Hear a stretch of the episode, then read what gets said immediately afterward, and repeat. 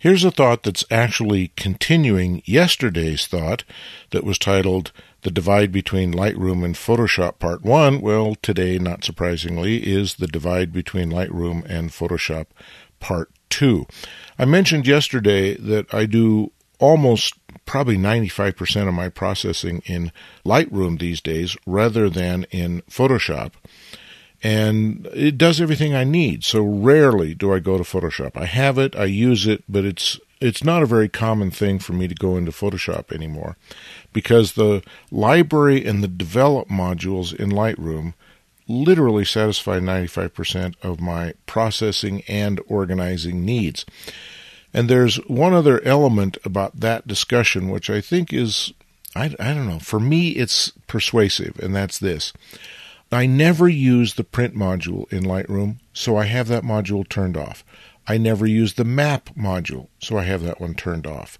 I never use the web module, so I have that one turned off. So essentially, my Lightroom has a library module and a develop module. And I do everything I need to do there, which means, and by the way, I use all the processing tools, the masking and all that stuff, sharpening, uh, everything in Lightroom gets used on one image or another, and many of them get used on all images. So between the develop module and the library module where I keep track of projects and, you know, organization of files, I'm pretty comfortable in saying that I use 98% of what Lightroom provides as tools for me to use. The exceptions to those are the web module, the map module, and the print module, which I just have turned off, so I don't even see them. They're not a part of my life. They don't clutter up my screen real estate or anything. They're just invisible. If I ever need them, I suppose I can bring them back, but I've never had a need yet. So 95% of Lightroom gets used. Photoshop, on the other hand, is so complex and so capable and so it's an amazing piece of software. I'm blown away by what it can do. But I don't need all of that. And so when I go to Photoshop, even in the pre Lightroom days, I probably used maybe 5 or 10% of what Photoshop could do, and the rest of it was way more sophisticated than I ever needed. I have a feeling it's because the engineers at Photoshop are saying, hey, we can do this, and so they do it, whether or not any photographers actually need it or use it.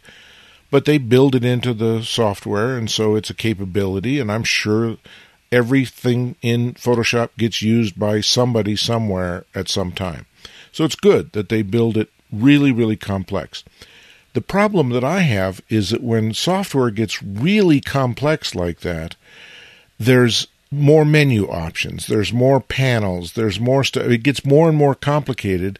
And so just finding the relatively simple and easy things that I need become more complex.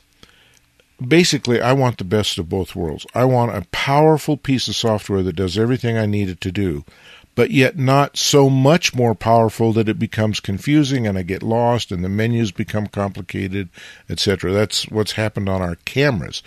Is that the more the cameras can do, the more complicated the menus are, the more time you spend fiddling with them out in the field trying to make the camera do what you want it to do. When really, you know, the thousand and one options for video don't mean anything to me because I'm not a videographer. And I wish I could just take those out or make them disappear like I can with the unused modules in Lightroom.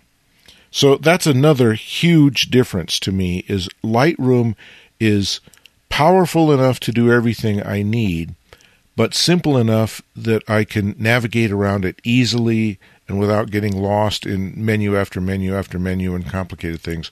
Photoshop, I respect its capabilities and its complexity, but if you don't need it, it just clutters up your life and it makes the work of processing more complicated, more difficult. So you need to find what it is that fits that sweet spot, that does everything you need it to do, or almost everything you need it to do, but yet isn't so complicated that it makes your life difficult.